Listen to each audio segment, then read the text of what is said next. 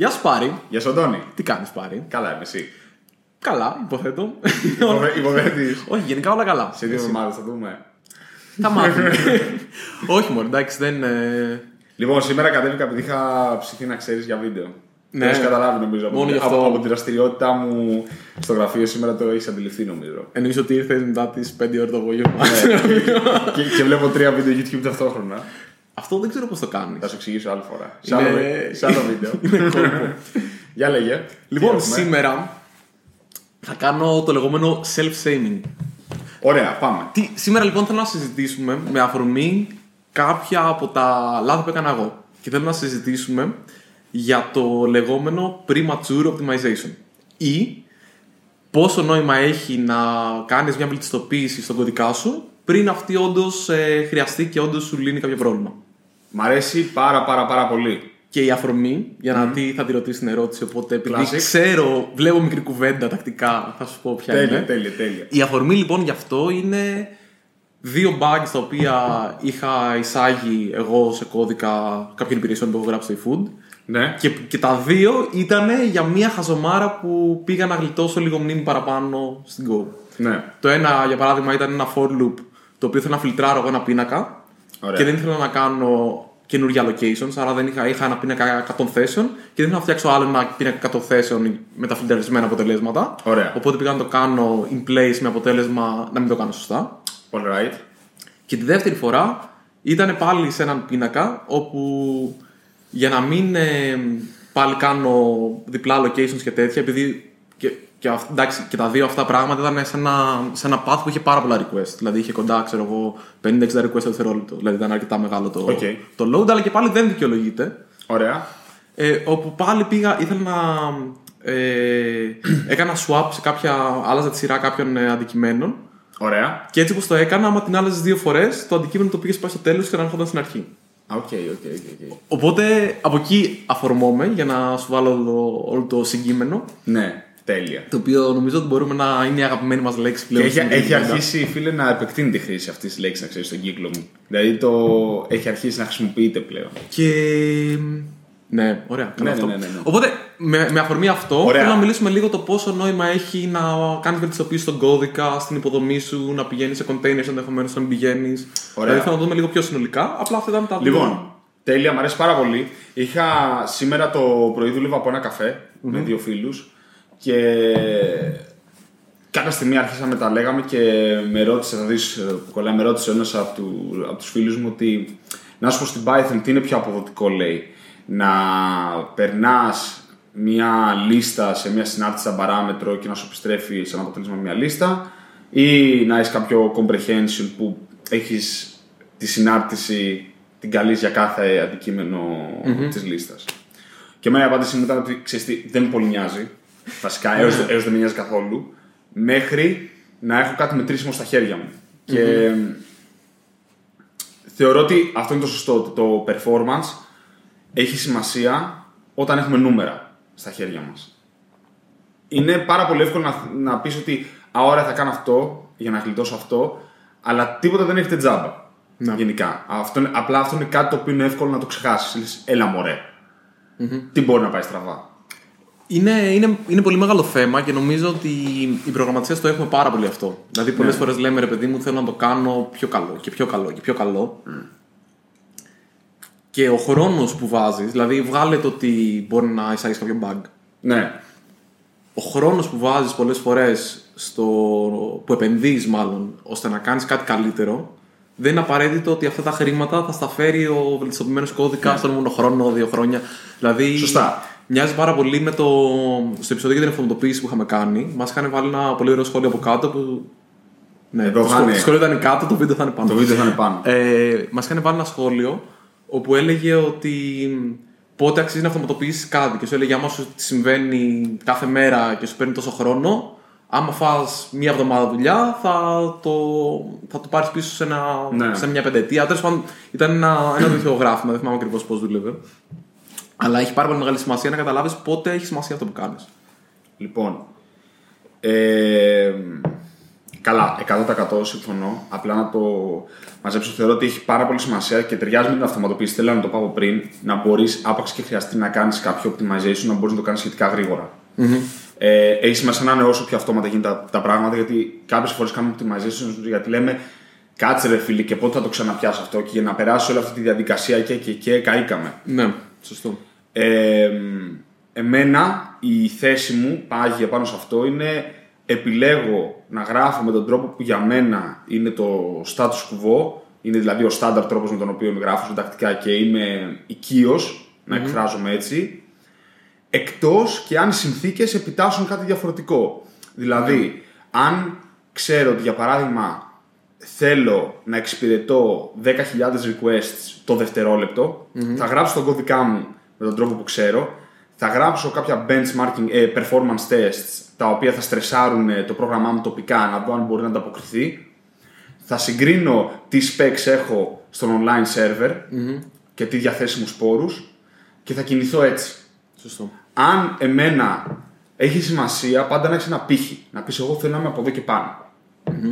Άπαξ, και έχω περά... άπαξ και περνάω τον πύχη και άπαξ και δεν υπάρχει πύχης, δεν ασχολούμαι περαιτέρω γιατί οτιδήποτε πάω και πω Α, κάτσε να κάνω αυτό να είναι καλύτερο, επειδή εγώ αισθάνομαι ότι θα είναι καλύτερο, χωρίς αυτό όμως να έχει ένα πραγματικό αντίκτυπο στο business, είναι αρκετά σίγουρο ότι θα γυρίσει boomerang. Γιατί, θα σου πω το πιο απλό. Εγώ τι είχα πάθει. Κάποια στιγμή Python 3, κάτι εισήγαγε αυτό το φοβερό Funk Tools LRU Cache. Πω, πω. Που κασάρει μια, μια μέθοδο ή μια συνάρτηση κάθε φορά που την καλείς. Και μιλάμε να, Εγκεφαλικό. να το έχω ξεχάσει εγώ ότι αυτό κασάρει της συνάρτησης και τι του έχω βάλει. Να καλώ τη συνάρτηση να έχω βάλει κάποια print πράγματα μέσα και να μην μου τα φτύνει. Και να παθαίνεις Και να, να έχω πάθει εγκεφαλικό. Να λέω. Δεν έχω βρει bug στην Python. Τελείωσε. Είσαι καλή. Γιατί έχω ξεχάσει ότι έχω βάλει στην Python κάνε cache αυτή τη συνάρτηση. Γιατί το έχω ξεχάσει, γιατί εγώ το έκανα επειδή λέω έλα μωρέ, βάλει το τζάμπα. Καλό είναι. Καταλαβέ.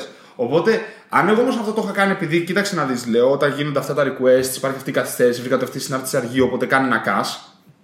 Θα θυμόμουν ότι αυτό το πράγμα θα ήταν κασαρισμένο. Ναι, θα έλεγες ότι α, αυτό είναι μια αργή διαδικασία η οποία Ναι. κάπως πρέπει να την κάνω πιο γρήγορη. Ναι. Οπότε, εγώ θα είχα στο μυαλό μου ότι αυτό το πράγμα μέσα έχει κάσει. Ενώ τώρα που το έχεις κάνει για πλάκα. Ναι. Ε, sorry, για συνέχιση, γιατί άρχισα να.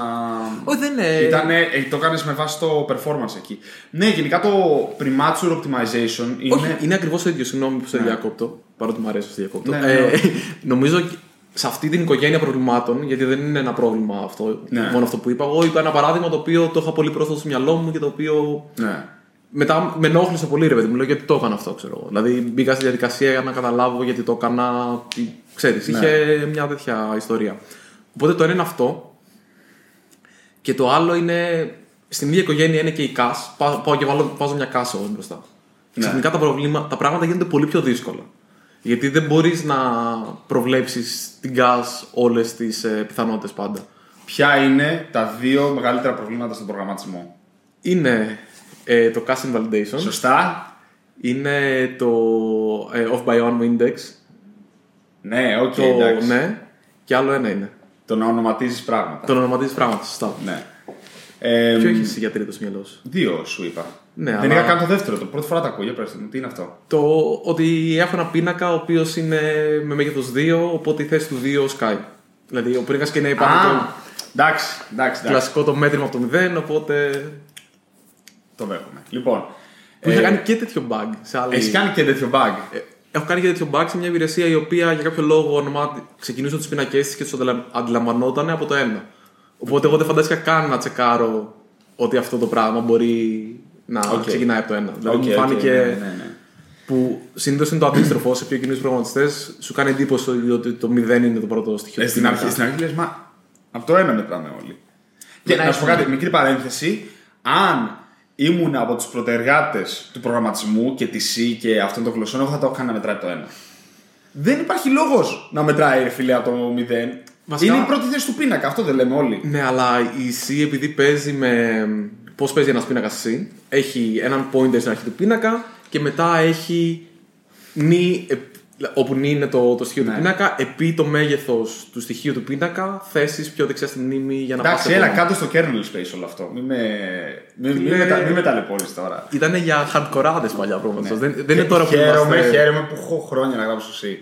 Λοιπόν, Premature optimization. Κάποια στιγμή είχε πέσει η ιδέα το source, σου λέει να το κάνουμε rewrite εσύ. Πω... Το Όντως. συζητούσαμε, ξέρεις που στο Startup Live Athens 11 εκεί που γνωρίσαμε τον Δημήτρη. Ω, Ναι. Fuck. Ήταν μια από τις κουβέντες που κάναμε. Ξέρεις τι, ναι, ναι, θέλουμε να είμαστε γρήγοροι developers, να το κάνουμε rewrite εσύ. Thank God, ε. Thank God που δεν ξέραμε εσύ εννοείς. Ναι. Όχι, εντάξει. το χειρότερο ήταν ότι δεν ξέραμε εσύ, αλλά πιστεύαμε ότι ξέραμε εσύ γιατί ακόμα ήμασταν στη σχολή. Ναι, πω πω. κα- Εσύ μιλάμε. Βγάζει νόημα για πάρα πολλά πράγματα. Δεν το Καλά. συζητάμε καν, αλλά. Απίστευτο. Όχι, ε. όχι για να φτιάξεις μια web εφαρμογή πάντως. Αν και είχα ακούσει νομίζω για ένα dating site που ήταν γραμμένο στο C. Dating site, ποιο, το. Δεν ξέρω. Okay, το OkCupid. Παίζει. Δεν Είσαι, ξέρω. είσαι σκληρός αυτά, δεν ξέρω. Κάποιο, Αλλά κάποιο, κοίτα, κάποιο όταν το ήταν- YouTube, ρε παιδί Βάλε μου, βλακίες. παίζει σε Python, Ναι, το Dropbox παίζει σε Python, ναι.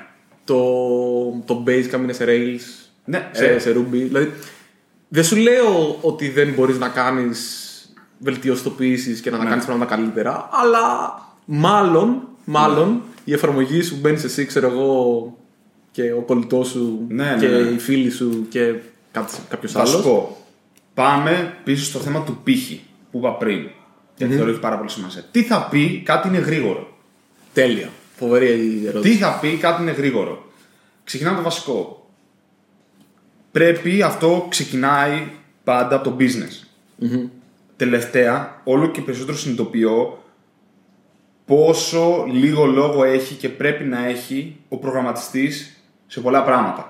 Το οποίο για μένα ήταν δύσκολο γιατί ξεκινώντας η βασική μου εμπειρία σαν ε, προγραμματιστής σαν τα πάντα ήταν ε, μέσα από αυτή την εταιρεία που έχουμε χτίσει. Στην οποία ε, έγραφα κώδικα, ασχολούμαι με το business, προσπαθούσα να πάρω αποφάσεις για το προϊόν, προϊόντικά, design, πώς πρέπει να συμπεριφέρεται. Ήταν ένα, μια μίξη, ένας αχταρμά στο μυαλό ενός 22χρονου. Και αυτό έχει πάρα πολύ σημασία και μου ήταν πολύ δύσκολο να τα ξεχωρίσω. Τώρα που είναι λίγο πιο διακριτή μου η ρόλη όπου μπλέκομαι, τα πράγματα γίνονται πολύ πιο ξεκάθαρα. Και ξεκινάμε από το βασικό. Όλα πρέπει να ξεκινάνε από το εξής. Να λες, λοιπόν, παιδιά, φτιάχνουμε μια web εφαρμογή. Θέλω η σελίδα να φορτώνει σε λιγότερο από ένα δευτερόλεπτο. Μμμ, Ναι, σωστό. Γιατί, γιατί το NN Group έχει πει ότι αυτό είναι το threshold. Και το NN Group το εμπιστευόμαστε γιατί είναι αυτοί οι οποίοι έχουν ορίσει τη σημαίνει UX, έχουν δουλέψει με την Apple στο iPod και οι τύποι είναι αυθεντείς και εγώ όχι. Λοιπόν, οπότε αφού το λέει αυτό το NN Group, και αφού δεν έχω λεφτά να έχω κάποιον UX expert αυτή τη στιγμή, γιατί αν έχω πάει κάπου αλλού η συζήτηση, λέμε η σελίδα θέλουμε να φορτώνει σε ένα δευτερόλεπτο. Πολύ ωραία. Δεν φορτώνει η σελίδα σε ένα δευτερόλεπτο. Όχι, γιατί, ωραία, πάμε να δούμε. Το SSL handshake παίρνει τόσο, να ανοίξει το connection παίρνει τόσο. Τα database queries παίρνουν τόσο. Ωραία, τι είναι το πιο ακριβό, αυτό. Πάμε να το μειώσουμε. Ναι, αλλά- Έτσι γίνεται η δουλειά. Σωστό. Δεν πάμε και λέμε, Α, ωραία, έλα. Να, τι, τι μπορούμε να γλιτώσουμε χρόνο; Π.χ. το GitHub, ξέρεις τι έχει κάνει εσύ; Για το πες. τελευταίο πράγμα που εγώ θα περίμενα να κάνει το GitHub εσύ. Το template rendering. Όντως, είναι Τα, σε- τα HTML templates στο GitHub έχει κάνει μια C βιβλιοθήκη την οποία την κάνει import στη Ruby. Γιατί ήταν πιο ακριβό και από τις βάσεις δεδομένων το template rend- rendering στο GitHub. Ναι, είναι ακριβώ. Δηλαδή, γιατί το GitHub δεν φτύνει. Ευτυχώς δεν είναι single page app. Ναι. Οπότε, αυτή είναι τα πράγματα με HTML. Και κάνει πάρα πολύ καλά. Και το HTML rendering, επειδή έχει να κάνει branches, comments, ιστορίε. Είναι, είναι ζώρικο το HTML rendering. Ναι. Λοιπόν, ήταν αργό να γίνεται σε Ruby. Ναι. Πάρ' το, σε εσύ. Αλλά αυτό ήταν αποτέλεσμα μετρήσεων. Και πρώτο το αφήσανε να γίνει αργό μέχρι να σημείο να πούνε παιδιά. Δεν είναι όσο θέλουμε αυτό. Ναι. Όχι, έχει, έχει μεγάλη σημασία ε, γιατί πας να κάνεις κάτι πιο γρήγορο. Ακριβώς. Για παράδειγμα, αν πας να... Παράδειγμα, ας πούμε, πάλι τώρα πρόσφατο, πήγαμε να βάλουμε μια υπηρεσία σε ένα συγκεκριμένο API call. Άρα ένα Ωραία. API call θα χρησιμοποιούσε μια έξτρα υπηρεσία που δεν χρησιμοποιούσε πριν. Γιατί το κάναμε αυτό, γιατί χρειαζόμασταν κάποια παραπάνω πράγματα στο API call. Ωραία. Εκεί πέρα έχει πολύ μεγάλη σημασία να μην διπλασιάζει για παράδειγμα το χρόνο που κάνει το API call. Γιατί εκεί Ωραία. πέρα έχεις ένα συγκεκριμένο degradation στην- στο performance. Άρα εκεί πέρα πας και λες: Θέλω να το κάνω όσο πιο λίγο γίνεται. Ναι. Το όσο πιο λίγο γίνεται όμως, όπως είπες πριν, πολύ σωστά, δεν μπορεί να είναι πόσο; Να το κάνω, ε, είναι ένα μιλισεκόντ, είναι καλό. Είναι 5, είναι καλό. Είναι 10, είναι καλό. Άρα πρέπει να πας και να δεις, ξέρω εγώ, ότι αυτό απαντάει κατά μέσο όρο σε 200 μιλισεκόντ, σε 300 μιλισεκόντ. Ναι.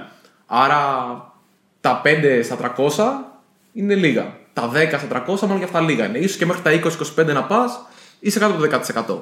Άρα μπορεί Ναι. να πεις ότι είσαι OK. Άμα πας και βάλεις 150 μιλισεκόντ, άρα πας από τα 300 στα 450, πρέπει να πας μετά και να πεις: Έχει νόημα αυτό το πράγμα να το βάλω και να όχι υπερδιπλασιάσω, υπερμισοπλασιάσω. Ναι, ναι, ναι, ναι, ναι. Τέλος πάντων, να βάλω μισό ακόμα χρόνο στο χρόνο αυτό. Ναι. Σε πόσα σημεία κα- καλύπτει αυτό το API call; Που, τι περιμένει ο χρήστη να δει εκείνη την ώρα; Είναι ξέρω, εγώ, να δει το προφίλ του που μπορεί να μην τον νοιάζει ή είναι να παραγγείλει και να, να φάει. Ξέρω εγώ. Ξέρεις, δηλαδή πάντα έχει μεγάλη σημασία. Έχει, Γιατί έχουν πάρα πολύ σημασία οι προτεραιότητες, τι θέλεις να πετύχεις και ποια είναι τα threshold σου, ποια είναι τα όρια σου σε κάθε σημείο. Δηλαδή, για παράδειγμα, στο Sorcerer. Ναι. Το Sorcerer τι είχε, είχε το να σώσω ένα αρχείο Ναι. για να συνεχίσω να δουλεύω Ναι. και να το δω ας πούμε, live στο, στο browser μου και είχε και το να ε, δω το control panel μου που έλεγα α, Σωστά. άλλαξε κάποιες ρυθμίσεις. Ναι. Ε, το control panel μπορεί να κάνει και 2-3 δευτερόλεπτα. Σου λέω, να Πειράζει; φωτίσει. Πειράζει, δεν πειράζει. Γιατί, γιατί πόσες φορές θα μπει ένας χρήστη αυτό το, στο control panel; Ναι. Το αρχείο όμως μάντεψε. Άμα μου κάνει κάθε φορά να σώσει 10, 10 σεκόντ ένα αρχείο. Μα έκανε και γι' αυτό το. Ακριβώς εκεί, εκεί θέλω να καταλήξω. Δηλαδή εκεί πέρα πήγαμε και κάναμε optimization. Φοβερό. Ναι. Τι ωραίο είχαμε κάνει τότε. Λοιπόν, τι είχαμε κάνει τότε, αυτό ήταν από τα πιο γαμάτα πράγματα που έχουμε κάνει. Κάποια αρχεία τα οποία είχαμε, επειδή το χρησιμοποιούσαμε κι εμείς και το χρησιμοποιούν και χρήστες, είναι μεγάλα. Οπότε το να μεταφερθούν από το δίκτυο να σώσεις το save και να στείλεις όλα τα περιεχόμενα πίσω στο server ήταν αργό. Ήταν αισθητά αργό δηλαδή για μεγάλα Το αρχεία. καταλάβαινες. Λοιπόν, ε, ειδικά επειδή πολλές φορές κάποιος άνοιγε κάτι πιο minified JavaScript, ήθελε να πειράξει κάτι και πήγαινε το σώσει και έφευγε massive όλο αυτό το πράγμα, ήταν αισθητά αργό. Οπότε τι κάναμε, βάλαμε το diff match patch, αυτή τη μια βιβλιοθήκη που έχει φτιάξει Google σε Python, JavaScript και κάποιες άλλες γλώσσες. Και τι κάναμε, εμείς στο client παίρναμε κάθε φορά τις αλλαγές από το προηγούμενο save, στέλναμε το MD5 hash του αρχείου από το προηγούμενο save για να μην πάμε και πατσάρουμε το λάθος αρχείο και εφαρμόζαμε το patch στο server. Το γαμάτο ποιο είναι, είναι ότι εμείς είδαμε ότι αυτό σε συγκεκριμένες περιπτώσεις όμως είναι πιο αργό από το να στείλουμε ολόκληρο το αρχείο. Οπότε είχαμε μετρήσεις και είδαμε σε ποιες περιπτώσεις αυτό είναι πιο αργό και λέμε ότι π.χ. αν το αρχείο είναι λιγότερο από 1 KB, μην ασχοληθείς καν. Στείλ το όλο. Μην κάνουμε υπολογισμούς, είναι αργή. Πω, δεν θυμόμουν να ξέρεις ότι είχαμε Ναι. και αυτή την, ε, την έξτρα τέτοια. Ναι, και με αυτό το close. Οπότε, κάθε φορά ε, κάνει είτε ένα post είτε ένα patch request ανάλογα με τις μετρήσεις που είχαμε πάρει και βγάζει νόημα. Πού τι patch; Ή πώς τι patch; Δεν θυμάμαι. Έχω την εντύπωση ότι κάνει patch, ρε φίλε. Δε- Να σου πω την Και αλήθεια. τι δεν έχει, σημασία όλο αυτό. Δεν έχει, ναι, ναι, ναι, σωστά. σωστά. Ναι. Αλλά αυτό ήταν κάτι το οποίο το πήραμε αφού το έγινε πρόβλημα. ναι, Αφού το βρήκαμε που είναι το πρόβλημα. Και αφού το κάναμε το optimization, κάναμε και δεύτερο μετά. σωστά. Δηλαδή, συγγνώμη, το optimization έφερε σε συγκεκριμένες περιπτώσει. Πρόβλημα. That's it. Γάμω τις δουλειές. Αυτό, άρα πρέπει να πας και να πεις τι σημασία έχει το business μου κάτι Ναι. και τότε και μόνο τότε να πας και να το, να το βελτιστοποιήσεις. Σωστά. Τώρα θέλω να σου κάνω μια ερώτηση. Για κάνε μια ερώτηση. Εξήγησέ μα τι είναι το λεγόμενο 95th percentile που λέμε; Λοιπόν, ένα από, και τα, πού το χρησιμοποιείς κατά βάση; ένα από τα πολύ συνηθισμένα πράγματα που κάνουμε είναι να μετράμε τις εφαρμογές μας πόσο γρήγορα αποκρίνονται και ανάλογα με την απόκριση αυτή να παίρνουμε κάποιες αποφάσεις. Η πιο απλή μέτρηση είναι τι, βρες το μέσο όρο όλων των πραγμάτων. Αυτό είναι πολύ καλό σε, γενικά, σε γενικές γραμμές, αλλά τι σου κρύβει, σου κρύβει το ότι μπορεί να έχεις κάποιες ακραίες περιπτώσεις και πόσο συχνά συμβαίνουν αυτές οι ακραίες περιπτώσεις. Άρα ένα ίσως πιο... Κάποιοι άλλοι τι κάνουν, πάνε και παίρνουν το median. Το median είναι ο διάμεσος, νομίζω Οκ. στα ελληνικά. Το οποίο τι σου λέει, δεν σου λέει παίρνω το μέσο όρο, αλλά σου λέει παίρνω αυτό που βρίσκεται στη μέση. Δηλαδή, άμα Ωραία. εγώ έχω ε, πέντε άσους και τέσσερα δεκάρια, Ναι. ο median θα είναι άσος. Άμα έχω πέντε άσους και έξι δεκάρια, ναι. Ο, το median θα είναι 10. Άρα ουσιαστικά πάει Σου και. δίνει να καταλάβεις που κυμαίνονται οι τιμές. Ναι, και μάλιστα, άμα πας και βρεις τη διαφορά του median και του. Μάλλον του διάμεσου και του μέσου όρου, Ναι. μπορείς να δεις και πόσο καλή κατανομής έχει κάτι τέτοια. Αυτό είναι το ένα πράγμα. Οκ, ωραία. Αυτά είναι τα πιο, οι πιο κλασικές στατιστικές. Ειδικά στο software έχει πολύ μεγάλη σημασία να ξέρεις ποιος είναι ο χρόνος κάτω από τον οποίο απαντώνται όλα τα requests. Και συνήθως όταν έχεις SLA, δηλαδή όταν έχεις ε, έχεις υπογράψει, να το, λέμε, ας το πούμε έτσι, με τον πελάτη σου μία ε, επικύρωση ότι θα απαντάς σε κάποιο χρονικό Ναι. ε, πλαίσιο. Ναι. Αυτό δεν περιλαμβάνει στο στο μέσο όρο, γιατί ο μέσος όρος μπορεί να πηγαίνει καλά, αλλά περιλαμβάνει κάτι που λέμε 90-50%, δηλαδή το 95% των request σου, μάλλον το πιο αργό από το 95% των Το request request σου, πότε απαντάει. Άρα, άμα για παράδειγμα εγώ έχω κάθε request απαντάει από 1 έως 100, Ναι. το 95% των request μου απαντάει σε 95 millisecond. Ωραία. Ναι, γιατί το 1 θα απαντήσει 1, το 2 2 και το καθεξής. Ωραία. Γιατί βοηθάει αυτό, Γιατί αυτό σε βοηθάει να δεις ότι ένα σημαντικό ποσοστό των χρηστών σου έχει μια καλή εμπειρία. Βασικά, πόσο συνεπής είσαι στην εμπειρία την οποία υπόσχεσαι; Σωστά. Γιατί μπορεί να Είμαι έχεις- συνεπής κατά 95% το λιγότερο. Ναι.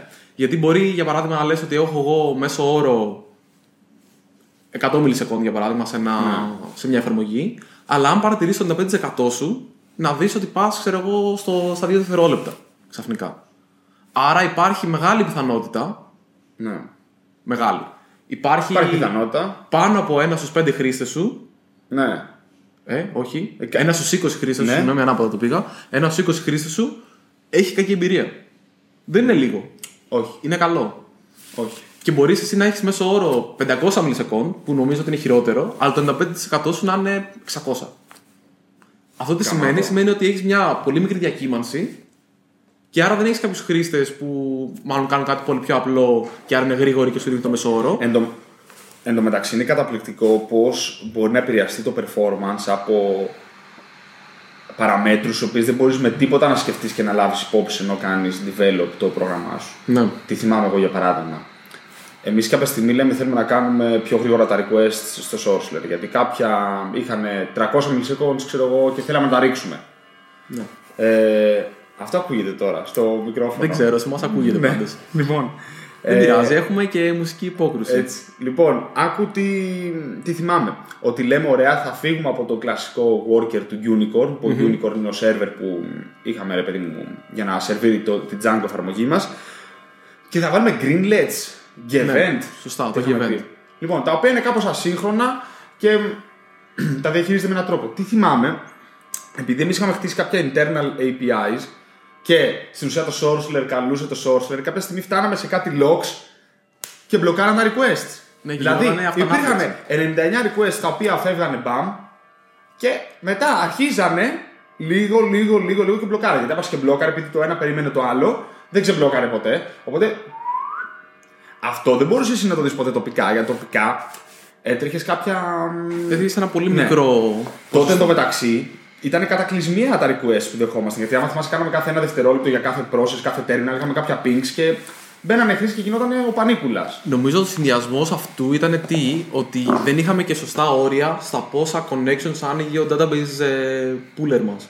Δηλαδή, τι κάναμε εμείς, όταν έχεις μια εφαρμογή, συνήθως έχεις έναν pooler, όπως λέγεται, δηλαδή έχεις μια σειρά από connections, τα οποία επαναχρησιμοποιούν ε, τα requests τα οποία έρχονται. Ναι. Άρα, έχω εγώ ανοίγω 30 connections για παράδειγμα, έρχεται ένα request, εξυπηρετείται με το ένα connection. Έχω 29 τώρα. Έρχεται άλλο ένα, έχω 28. Έρχεται άλλο ένα, έχω 27.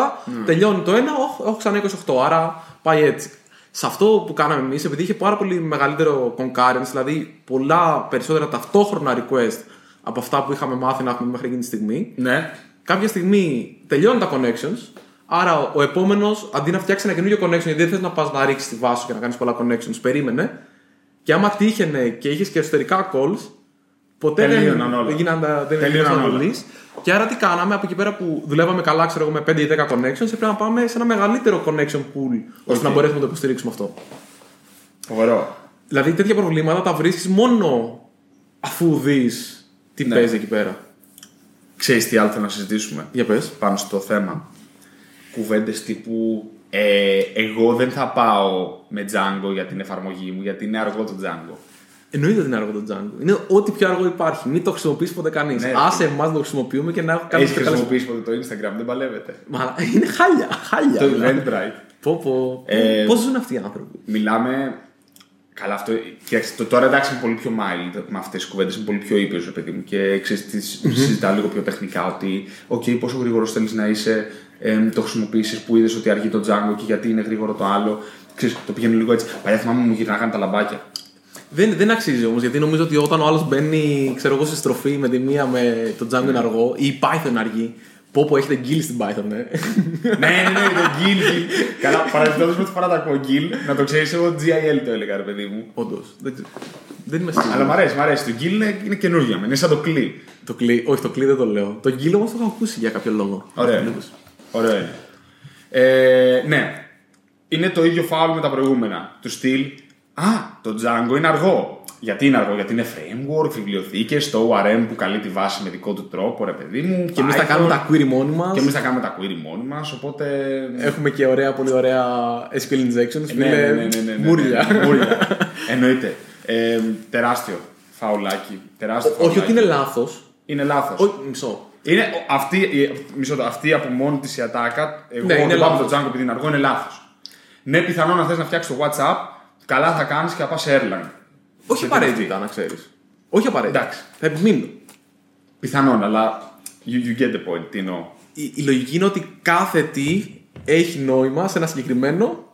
Συγκείμενο. να ξέρεις, θα βρίσκω πάντα Να σου πω λόγους. κάτι. Θες να κάνουμε ένα δεύτερο podcast, θα το πούμε συγκείμενο. Να βγάλουμε Συγκείμενο. εκεί όλοι μας τα πούμε για τα συγκείμενα. Και μετά να σταματήσουμε να το λέμε για να μην Ναι. είναι σημαντικό. Αλλά ε, έχει πάρα πολύ σημασία. Δηλαδή, συζητούσαμε τις προάλλες που έχω αργήσει και γράφω πολύ Go. εγώ. Ωραία. Και μου έλεγες, ρε παιδί μου, γιατί τη συγκεκριμένη υπηρεσία την πήγες σε Go; Μπράβο. Είχα δει, για παράδειγμα, το δοκίμασμα. Δηλαδή, έκανα την ίδια εφαρμογή σε Python και σε Go. Ναι. Και για τους χρόνους που ήθελα να, να πιάσω, είχα παρατηρήσει ότι η Python με την υλοποίηση που είχα κάνει, μπορεί να μην έφυγε η Python η ίδια, αλλά με την υλοποίηση που είχα κάνει εγώ, που ήταν ε, η απλοϊκή να το πω έτσι, δεν είχα κάτσει να κάνω κάποιο σοβαρό Ναι. optimization, η Python μου έκανε το 95% ενώ ο μέσος όρος ήταν πολύ κοντά, το 95% ήταν αρκετά πιο πάνω Ωραία. από την Go. Και τι σου είπα, σου είπα ότι γι' αυτό πήγα και επέλεξα την Go στο συγκεκριμένο context. Ναι. Άμα κάποιος. Στο συγκεκριμένο, συγγνώμη, συγκείμενο. Άμα κάποιος γυρίσει και σου πει ή γυρίσει και μου πει ποια είναι πιο γρήγορη, Python ή Go, σε αυτή την ερώτηση μάλλον θα απαντήσει Go. Ναι. Αλλά θα είναι λάθος. Παίρνει μια, απο, μια απόφαση με λάθος δεδομένα. Είναι ακριβώς το ίδιο πράγμα που λέγαμε στο προηγούμενο επεισόδιο. Ποιο επεισόδιο; Αυτό. Αυτό. ε, που λέγαμε τι, ότι άμα έρθει κάποιος και σου πει το 40% ναι, ναι, το- των ημερών που παίρνουν άδεια είναι Δευτέρα και Παρασκευή και εσύ φαντάζεσαι ότι είναι τεμπελχανή ο άλλος, ενώ είναι απολύτως λογικό όλο αυτό. όλα πρέπει να, να καταλαβαίνει σε ποιο πλαίσιο κινούνται. Ναι. Τι θα πει γρήγορο και αργό για μένα. Δηλαδή μπορεί κάτι Και να κάνει. γιατί, και γιατί θες αυτό να είναι τόσο γρήγορο; Δηλαδή, ναι, εγώ μπορώ να σου απαντήσω. Θέλω η εφαρμογή μου να μου απαντάει σε ένα μιλισεκόντ. Οκ. Άμα αυτό. Γιατί σε ένα και όχι σε 10 ή σε 100 ή σε ένα δευτερόλεπτο. Σωστά. Δεν ξέρω. Ή σε 10 δευτερόλεπτα. Θα, θα το βάλω και αυτό μέσα. Γιατί; Εντάξει, το 10 είναι ακραίο γιατί ο άλλο. Το 10 εντάξει. Αλλά. Οι περισσότερες εφαρμογές μάλλον θα έχουν πρόβλημα. Αλλά Προφανώς. το. Αλλά γιατί να βάλω αυτόν τον κόπο να απαντάει σε 10 millisecond αντί για ένα δευτερόλεπτο που απαντάει τώρα και να μην βάλω αυτόν τον κόπο για κάτι άλλο; Σωστά. Δηλαδή, αυτές είναι ερωτήσεις οποίες εγώ θυμάμαι παλιά δεν τις έκανα. Γιατί τι έκανα, μου καρφωνόταν, έκανα στο μυαλό σαν developer και το έκανα. Το θυμάσαι. Έλεγε θα το Καμικάζι. κάνουμε, φίλε, όσο Ναι. πιο λίγο γίνεται. Καμικάζι, Ταλιμπάν, ότι βαράει αυτό. Πά, πάμε να το κάνουμε. Μπα, πάω ένα βήμα πίσω. Χωρίς να σημαίνει αυτό όμως ότι δεν υπάρχει λόγος κάποιες φορές να κάνεις optimization, έτσι. Είναι, είναι διαφορετικά πράγματα. Δεν, δεν Όχι. λέμε μην κάνεις optimization. Όχι, απλά είναι, δεν κάνεις ποτέ, ποτέ, ποτέ, ποτέ. Είμαι πολύ αφοριστικός σήμερα. Optimization με gut feeling. Όχι, ναι, αυτό σίγουρα. Δεν κάνει το optimization. Δηλαδή, όταν πας να ασχοληθείς με βελτιστοποίηση της απόδοσης και του χρονισμού μιας εφαρμογής, είναι μαθηματικά. Δεν είναι το στομάχι. Και το λέω γιατί εγώ το έχω κάνει πολλές φορές με το στομάχι. Ναι, δεν, δεν, Και δεν είναι κα- χρειάζεται. Δεν, δεν Ξέρεις τι είναι θα αυτά γίνει, τα γιατί πράγματα. μετά θα πάει κάτι στραβά, γιατί το κάνεις με το στομάχι σου και το στομάχι σου δεν είναι συνειδητό. Σωστά. Θα πάει κάτι στραβά, γιατί θα πάει κάτι στραβά, επειδή το έχεις κάνει με τα λάθος κριτήρια. Και όταν έρθει η ώρα να δεις τι πάει στραβά στο debugging, θα φτύσεις αίμα. Γιατί, γιατί- γιατί δεν δεν- υπάρχει συλλογιστική το πώς έφτασε εκεί αυτό. Ναι. Δεν υπάρχει background. Και εκτός αυτού, συνήθως, συνήθως, κάποιες φορές ο πιο βελτιστοποιημένος κώδικας αναγκαστικά επειδή κάνεις κάποια πράγματα τα οποία είναι έξω από την όρμα. Ναι. Δηλαδή δεν κάνεις μια for loop ολόκληρη, αλλά λες θα ξεκινήσω από το στοιχείο 32. Γιατί, Γιατί έχεις δει ότι ποτέ μέχρι το στοιχείο 31 δεν χρειάζεται να το ελέγξεις. Α πούμε, σαν παράδειγμα. Εσύ αυτό το έχεις εκείνη τη στιγμή στο μυαλό σου, σου φαίνεται ξεκάθαρο και αισθάνεσαι ο καλύτερος του χωριού που λες: Θα ξεκινάω από, τη, από, τη γραμμή, από το στοιχείο 32 πάντα. ναι. Και πάει ο κακομοίρης ο άλλος μετά να δει γιατί βγαίνει ένα bug όταν τα στοιχεία είναι κάτω από 32, ξέρω εγώ. Και παθαίνει κεφαλικό και λέει: Δεν γίνεται σε αυτή την περίπτωση να μην συμβαίνει. Είχα φοβερό παράδειγμα. Είχα ένα, όχι ένα, είχα αρκετά encounters τελευταία με ανθρώπους που μιλούσαμε για να κάνουμε κάποια δουλειά μαζί. Και μου έχει τύχει αυτό κάποιες φορές να λένε εξιστή. Θέλω γενικά λένε να, να ρίξει μια ματιά στον κώδικα λέει, που έχουμε, λέει, να είναι, να είναι γρήγορος. Να είναι σένιος. Ωραία, και λέω, ωραία, τι, τι θα πει γρήγορος. Λέει, για παράδειγμα, θέλω να μπαίνουν χι χρήστες μέσα. Μπαμ! Όχι, να μπαίνουν στα μπαμ, σου λέει. Θε- θε- Όχι, λέει, θέλω να μπορεί να εξυπηρετήσει ταυτόχρονα Τόσους χρήστες. τόσο χρήστες. Ωραία, τι θα πει να εξυπηρετήσει ταυτόχρονα, είναι κάποιο connection Να μπει που στο τρέχει, homepage. να μπει στο homepage, να. Ε, ε, ρε φίλε, να χρησιμοποιήσουν την εφαρμογή. Πώς τη χρησιμοποιούν συνήθως; Ε, θα έπρεπε να κάνουν χωρίς στοιχεία. Ωραία, αλλά πώς τους εξυπηρετεί τώρα; Ε, δεν ξέρω. Αλλά ρίξε θέλω να ρίξε πω- μια ματιά στον κώδικα όπως αν μπορείς. Ε, έτσι όπως τον κόβω, Ναι. δύο κιλά χρήστες είναι. Υπάρχει ένα site που λέγεται 3 κιλά κώδικα, κάπω έτσι. θα Όντως. τσεκάρει, ναι. Πόσα κιλά κώδικα έγραψες σήμερα; Ε, φίλε, δεν ξέρω. Δεν κάνω να ζυγίσω Το λίγο. έχουμε αυτό με τα ξαδέρφια μου, κάνουμε πλάκα. Πώς πήγε η μέρα, σου, πόσα κιλά κώδικα έγραψες; Ε, εγώ αυτό που κάνω είναι να ζυγίζω το λάπτοπ το πρωί και μετά το. Είναι, είναι πολύ μεγάλο θέμα το performance και τώρα τελευταία εκεί νομίζω που γίνεται ένα σχετικό μακελιό γιατί αυτά τα έχουμε φάει στη μάπα στο backend αρκετά αυτά τα χρόνια. Εκεί που γίνεται το μακελιό τώρα είναι το frontend με το performance. Δηλαδή. Πο- Άλλο επεισόδιο τώρα αυτό. Πώς Αλλά θα γι- γίνεται το μακελιό, δηλαδή. Πώς γίνεται. Πώς, δηλαδή, συγγνώμη, ξεφεύγω. Πες μου. Ζητάω ταπεινά συγγνώμη, αλλά πώς γίνεται. Πώς για να κάνεις ένα στατικό website που λέει καλημέρα να θέλεις 32 servers με 82 GB μνήμη ο καθένας για να κάνεις build τρία στατικά αρχεία. δεν μπορώ, δεν μπορώ να συνειδητοποιήσω αυτό το πράγμα. Είναι. δεν μπορώ. Είναι, είναι freaky. Να το συμφωνώ. ξαναπώ. Όχι, Αλλά- είναι freaky. Θέλω να σου πω. Συγγνώμη, ολοκλήρωσε και μετά θα σου πω. Δεν μπορώ, αυτό θέλω να πω. Ε, το δέχομαι, συμφωνώ μαζί σου. Α. Ε, όχι, αυτό που λες, δηλαδή γιατί πρέπει εγώ να χρησιμοποιήσω 10 data centers για να κάνω build με το Webpack ένα πράγμα. Το οποίο εντάξει, όχι, καλό εργαλείο το Webpack, αλλά θέλει 10-15 data centers από πίσω. Λοιπόν, Μην πάμε εκεί, γιατί δεν, δεν θα, πάμε. θα, θα πάω στο κεφάλι. Αν είναι καλό εργαλείο, δεν, δεν θα το τυσάρω, δεν ξέρω γιατί. Αν και λένε ότι τα φτιάχνουν αυτά, αλλά το έχουμε ζήσει στο παρελθόν. Λοιπόν, να κολλάνε υπολογιστές και τα γνωστά. Ε, πάμε τώρα στο front-end να σου πω ποιο είναι το, το θέμα μου. Μου φαίνεται ότι έχουμε δημιουργήσει προβλήματα λίγο στο. Για απλά για να εισάγουμε μετά το πώς θα φτιάξουμε το performance. Ρε γάμο το. Μπαίνω στο Facebook και Ναι. έχει, είναι ένα feed και ένα chat. και έχω ένα MacBook Pro του 17. Και απογειώνεται. Εντάξει. Και μιλάμε ότι είναι αργό. Κάνω κλικ και δεν αποκρίνεται. Έχεις δει ποτέ. Μπαίνεις ποτέ στο Messenger του από το facebook.com. Όχι. Λοιπόν, μπες, θα σου στείλω ένα βίντεο, ένα Facebook βίντεο κάποιου Ναι. και κάνε κλικ επάνω στο βίντεο στο play. Και περίμενα Ποτέ. να δεις πόσα δευτερόλεπτα θα κάνει και πόσο δύσκολα θα αποκρίνεται στο να στο εμφανίσει αυτό το πράγμα. Γιατί React, φαντάζομαι. Τώρα έχω αρχίσει απλά και τη τώρα. Είμαι αφοριστικός, Γιατί- κάτι μου έχει τύχει τώρα. Μάλλον κάποιος έχει βάλει ένα stream από pixels τα οποία τα κάνει translate σε JavaScript, μετά τα περνάει σε ένα canvas για να σου δείξει το βίντεο. Ξέρω. Δηλαδή, τώρα λέω μια βλακία, αλλά πας και κάνεις ρε παιδί μου βήματα μόνο και μόνο για να. Δεν ξέρω, ίσως είναι και επειδή οι developers θέλουμε να το παίζουμε και λίγο ότι είμαστε φοβεροί και Δεν ξέρω. τέλειοι. Και... Δεν ξέρω, τώρα βγάζω λίγο χολή ρε γαμώτο για το front-end γιατί έχω μείνει λίγο μακριά από αυτό κιόλας εγώ τελευταία και απλά η, η επαφή που έχω με εφαρμογές που χρησιμοποιούν κάποιες τεχνολογίες οι οποίες τώρα τελευταία ασχολούνται με το πώς θα φτιάξουν το performance τους είναι. Ε, δεν έχω καλή εμπειρία. Δηλαδή, να πω, συγγνώμη τελευταία και. Άστα στο έχω, έχω βγάλει πολύ χολή. Έχω βγάλει πολύ χολή. Βγάλει λίγο να βγάλω κι εγώ, να μην φαίνομαι εγώ κακός μόνο. Ε, δεν μπορώ να καταλάβω πώς φτάσαμε σε να χρησιμοποιούμε τεχνολογίες που κάνουν σελίδες που παλιά ήταν γρήγορες πλέον αργές. Ναι. Τώρα εγώ στο φέρνω από την άλλη πλευρά. Μου φαίνεται ότι χρησιμοποιούμε τεχνολογίες τύπου React για τους λάθος λόγους. Βασικά, φτάνεις να χρησιμοποιήσεις React και μετά θέλεις να κάνεις και server-side rendering Ναι. για να μπορέσει αυτό το πράγμα να το πάρει η Google ή οποιοδήποτε κακόμοιρος άνθρωπος. Ναι. Και μετά λες, καταφέραμε να κάνουμε το React τόσο γρήγορο όσο το κάναμε απλά σε template. Ναι. Δηλαδή. τέλος Ναι, πάντων. όχι, πραγματικά. Εκεί όμως νομίζω έχει κάνει καλή δουλίτσα το View. Θέλω να δω, γιατί Το- το νομίζω. Vue μου αρέσει και εμένα. Το View νομίζω έχει αυτή τη δυνατότητα που μπορείς κάτι να το φτύσεις έτοιμο από Django templates για παραδειγμα και μετά να το αρπάξεις και να το κάνεις πώς λένε hydrate, νομίζω. Ναι, ναι, ναι. Το οποίο είναι ωραίο γιατί αυτό, αν έπρεπε να το κάνω με React, θα έπρεπε μεταξύ της Django εφαρμογής μου και του χρήστη να υπάρχει και ένα node πράγμα που θα έκανε το server-side rendering. Μα πώς θα βάλουμε πολλούς containers στην παραγωγή μας, άμα δεν έχουμε πολλά Σωστό πράγματα; και να κάνουμε πάρα πολλά microservices. Το οποίο επίσης πάλι δεν έρχεται for free και πάλι σου χαλάει το performance. Μα- Χωρίς να είναι for free όμως αυτή τη φορά. Τι θέλω, τι θέλω να πω, αυτή τη στιγμή χαλάς το performance και έχεις και πρόβλημα. Γιατί, παρένθεση, θα κάνουμε άλλο επεισόδιο για τα microservices, αλλά θα πετάξω το κάνουμε. χολί μου να πω ότι για να βγάλεις κάτι από το process και από μια συνάρτηση να το κάνεις ένα service, οπότε να πρέπει τα δεδομένα να πάνε δικτυακά, από το να μείνουν in memory, πρέπει να έχεις λόγους. Σωστό. Σημαντικούς. Γιατί. Πήγα να ομολογήσω πολύ και κρατήθηκα, να ξέρεις. Μπράβο.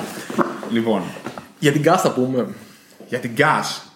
Ε, γενικά, θα ήθελα να κάνουμε ένα επεισόδιο αφιερωμένο στην gas, αλλά θέλω να πούμε δύο-τρία πράγματα, γιατί εγώ είχα τις κακές μου εμπειρίες με Πα- gas. Με, με gas, βασικά νομίζω το κλασικό πρόβλημα είναι αυτό το οποίο ανέφερε στην αρχή. Απλά σε μεγαλύτερη έκταση. Δηλαδή πάει ο άλλος και έχει τη βάση του, θέλει να φέρει, ξέρω εγώ, τον πίνακα με τους χρήστες, με τα projects για παράδειγμα τους Sorosler και τα permissions. Ωραία. Θέλει να φέρει τρία πράγματα. Και πάει ο άλλος και κάνει ένα select star στη βάση για να φέρει τους χρήστες και φιλτράρει στη μνήμη, ένα select star στη βάση και μετά φιλτράρει στη μνήμη για τα permissions και μετά κάνει το matching μόνος του. Ωραία. Ωραία, με τα projects, ας πούμε. Ναι. Και τι λέει ο άλλος, πω πω είναι αργό. Φέρ. Τίμιο. Είναι αργό. Και τι πάει και κάνει; Θα το κασάρε, φίλε. δηλαδή.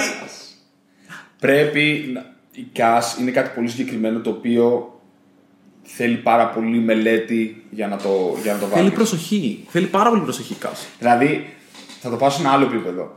Η μελέτη και η προσοχή που πέφτει στις κάσεις των επεξεργαστών από τις εταιρείες για να λειτουργούν αυτά τα πράγματα άρτια είναι πάρα πάρα πολύ. Δηλαδή, οριακά όλη η δουλειά είναι εκεί. Και μάντεψε όλα τα τελευταία bugs που έχει βγάλει η Intel στους επεξεργαστές γιατί βγήκανε. Στις κάσεις δεν είναι. Ναι, Και- στις, στις κάσες και στο jump prediction. ναι. Και στο jump prediction, ε. Βασικά ήταν όλα τα.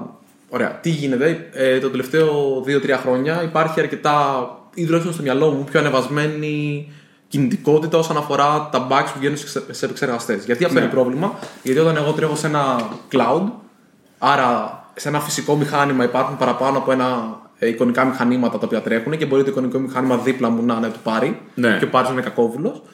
Ε, βγήκαν αρκετά bugs όπου θα μπορούσε ο Πάρης μέσω κάποιας ακολουθίας εντολών Να συνυφάρει. να καταλάβει τι γίνεται στο δικό μου μηχάνημα. Ενώ αυτό δεν θα πρέπει να συμβαίνει προφανώς για ευνόητους λόγους. Ναι. Όλα τα προβλήματα που μπορώ να θυμηθώ ή τα περισσότερα είχαν να κάνουν με το τι προβλέψεις κάνει ο επεξεργαστή για, την επόμενη- για το jump prediction, όπως λέγεται, δηλαδή για το ποια εντολή θα εκτελέσει η επόμενη, το οποίο έβαζε πράγματα στη μνήμη και μετά από το χρονισμό του πόσο γρήγορα εσύ έπαιρνες κάτι από τη μνήμη, μπορούσε να καταλάβεις τι γινόταν ε, στην άλλη μεριά. Δηλαδή, Καλά. Φοβερό, ε. βάζανε τον επεξεργαστή να.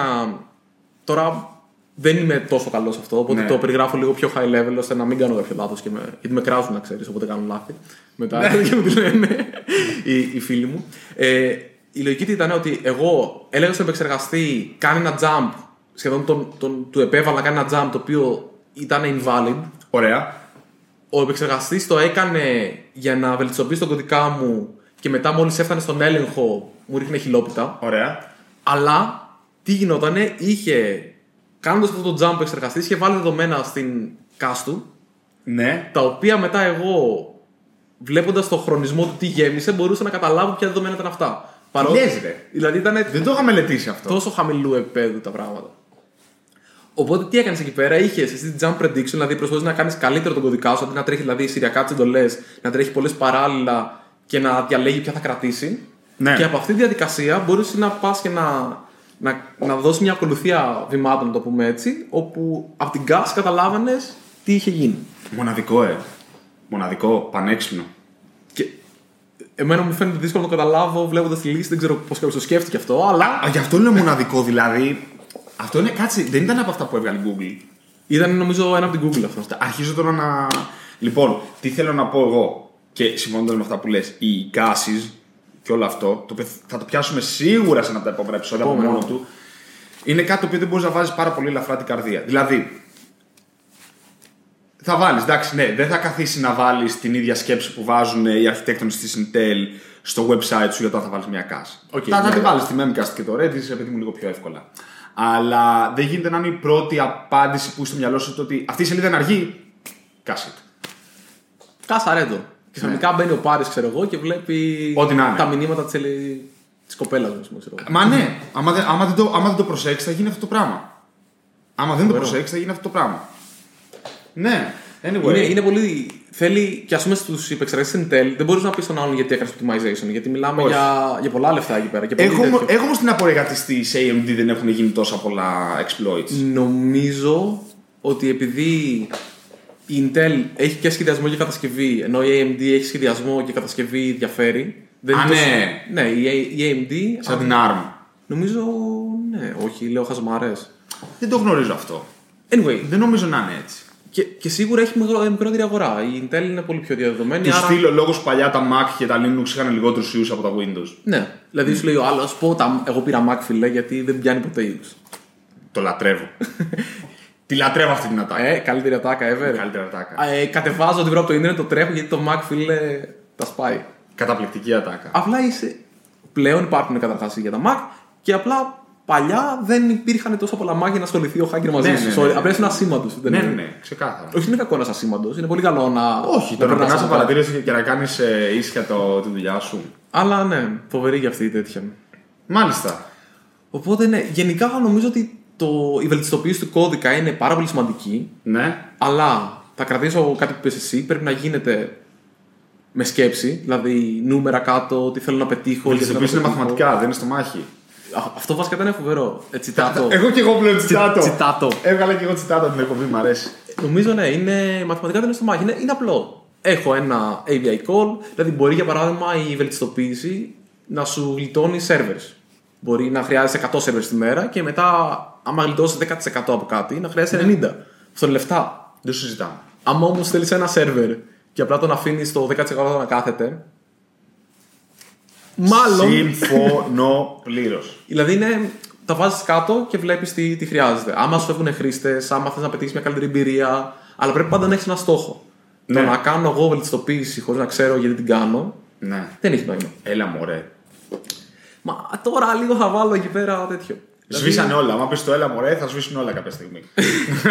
δηλαδή σου λέω και, και κοινώ πάλι και σε μένα ότι αυτή η υπηρεσία που έφτιαχνα έπρεπε να είναι πάρα πολύ optimized. Γιατί ήταν σε ένα πολύ σημαντικό μονοπάτι του χρήστη. Αλλά και πάλι αυτό το έξτρα που γλίτωσα, ενώ είχα κάνει άλλες. είχα κάνει κάποιες αρχιτεκτονικές επιλογές για να κάνω βελτιστοποίησεις. ναι. Αυτό το έξτρα. Το οποίο Χρειαζόταν. ήταν για την πλάκα μου, για να δω πώς μπορώ να το κάνω. Χρειαζόταν. Ναι. Ε, ναι, δεν θα σου το απαντήσω εγώ, αλλά. Μάλλον ναι, όχι. ναι, ναι, ναι. Δεν πειράζει, την επόμενη φορά θα το σκεφτείς. Και τώρα που μου Έχει- το έχει είπες, θα το σημασία. σκεφτώ και εγώ λίγο παραπάνω. Και τελευταία το σκέφτομαι πάρα πολύ. Δηλαδή, οριακά να ξέρεις, τελευταία κάνω το πιο ακριβό. Του στυλ ε, κοπιάρω δεδομένα. Κοπιά, τελευταία έχω κοπιάρω dictionaries στην Python. Άμα δεν έχω θέμα μνήμης, το κοπιάρω. Δεν το κρατάω με αναφορά. Θα σου πω. Πάντα ξεκινάω από την πιο αργή λύση ή από την πιο ξεκάθαρη λύση, να το πω έτσι. Αυτό. Βλέπω ότι η λύση μου δουλεύει, Ναι. που είναι το βασικό. Την τεστάρω και μετά, αν έχει πρόβλημα, προχωράω. Το μόνο που κάνω που επίτηδες είναι πιο αργό και το επιλέγω παρόλο που δεν είναι το πιο απλό είναι που κοπιάρω στην Python πράγματα τελευταία, Γιατί άμα είναι να τα, πει- τα αντιγράφω, γιατί άμα είναι να τα πειράξω, δεν θέλω να, κα- θέλω να είμαι σίγουρος ότι αυτό που έδωσα στην συνάρτηση έμεινε όπως είναι και αυτό που πήρα είναι κάτι άλλο. Σωστό. Ναι. Γιατί είναι, είναι διαφορετικά. Ε, Εκεί βέβαια βάζω λίγο παραπάνω κόπη για να το κάνω πιο αργό στην πραγματικότητα, αλλά διασφαλίζω ότι δύο πράγματα με διαφορετικά ονόματα είναι όντως διαφορετικά. Ναι, αυτό, καλά, αυτό, έχει κάνω. σημασία πολύ στο πώς να διαχειριστεί Ναι. να διαχειριστείς τα δεδομένα. Αυτό είναι άλλο πράγμα. Immutable things και αυτά θα τα πιάσουμε για αυτά άλλου. Mutability. Immutability. Να παίξουμε φίλε. μπαλίτσα. Αλλά δηλαδή. πετάω τη ζεράκι τώρα. Έχουμε cast mutability, άρα έχουμε δύο θέματα. Ναι, ναι, το Θα λιγότερο. έχουμε. Το λιγότερο. Τέλεια. Τέλεια. Καταπληκτικά. Τα είπαμε Σήμερα για ήμασταν σήμερα. ε, όντως μικρή κουβέντα. Δεν νομίζω. Όχι, δεν νομίζω. μου φαίνεται, απλά Σου περνούσα φαίνεται, πολύ σου καλά. Φαίνεται, σου φαίνεται. Έχει... Αισθάνομαι να ξέρεις τελευταίο ότι. Μπήκαμε μέρα και βγαίνει με βράδυ, να ξέρεις. Ε, οπότε τα λέμε την επόμενη εβδομάδα. Πολύ προσοχή όλοι. ναι, εννοείται. Όχι πανικός, αλλά προσοχή, θα Εννοείται. έλεγα. Τουλάχιστον αυτό καταλαβαίνουμε εμείς. Ναι. Αν- δεν είμαστε, αν κάποιος δεν πιο είμαστε ειδικός πει ειδικοί. κάτι- Δεν είμαστε ειδικοί. Αλλά νομίζω Ναι. πανικός, δηλαδή δεν νομίζω ότι κάποιος θα σου πει ότι πανικός βοηθάει. Δηλαδή, Ναι, δεν ξέρω. Σου έχω πει, εμένα με απασχολούν πάρα πολύ τα δεδομένα. Έχεις δει ότι το έχω λιώσει, αλλά δεν. Καλά, δεν εκφέρω άποψη με τίποτα γιατί Όχι, είμαι, ναι. αδαή, είμαι αδαής, Είναι αλλά, λάθος, αλλά- αλλά μου αρέσει πάρα πολύ έτσι, λίγο για, για το δικό μου χαβαλέ να την ψάχνω. Κοίτα, η προσοχή και η υγιεινή δηλαδή είναι- μπορεί να μας μείνει κιόλας και Τέλεια. μετά. Δηλαδή, να δεν σου είναι πω κακό. κάτι. Θα ήθελα να κάνουμε ένα επεισόδιο της Χαλαρό ή ένα κάτι με θεωρίες συνωμοσίας έτσι λίγο για το χαβαλέ, αλλά δεν, δεν του ταιριάζει. το κα- αλλά κάτι θέλω κάπου. να κάνουμε ένα χαβαλέ. Μέχρι τότε όμως. Ναι, μας βρίσκουνε Apple Podcasts, Google Podcasts, Spotify, podcast ή και το Spotify. Ε, δεν χρησιμοποιώ. Spotify, Anyway, podcast μέσα στο YouTube Spotify. εννοείται. Τα λέμε σε μια εβδομάδα. Ιδανικά όταν βγαίνει αυτό θα έχει βγει και μάθημα. Εντάξει. Ναι, ναι, ναι, θα έχει βγει. Ωραία. Και τα λέμε. Τα λέμε. Bye.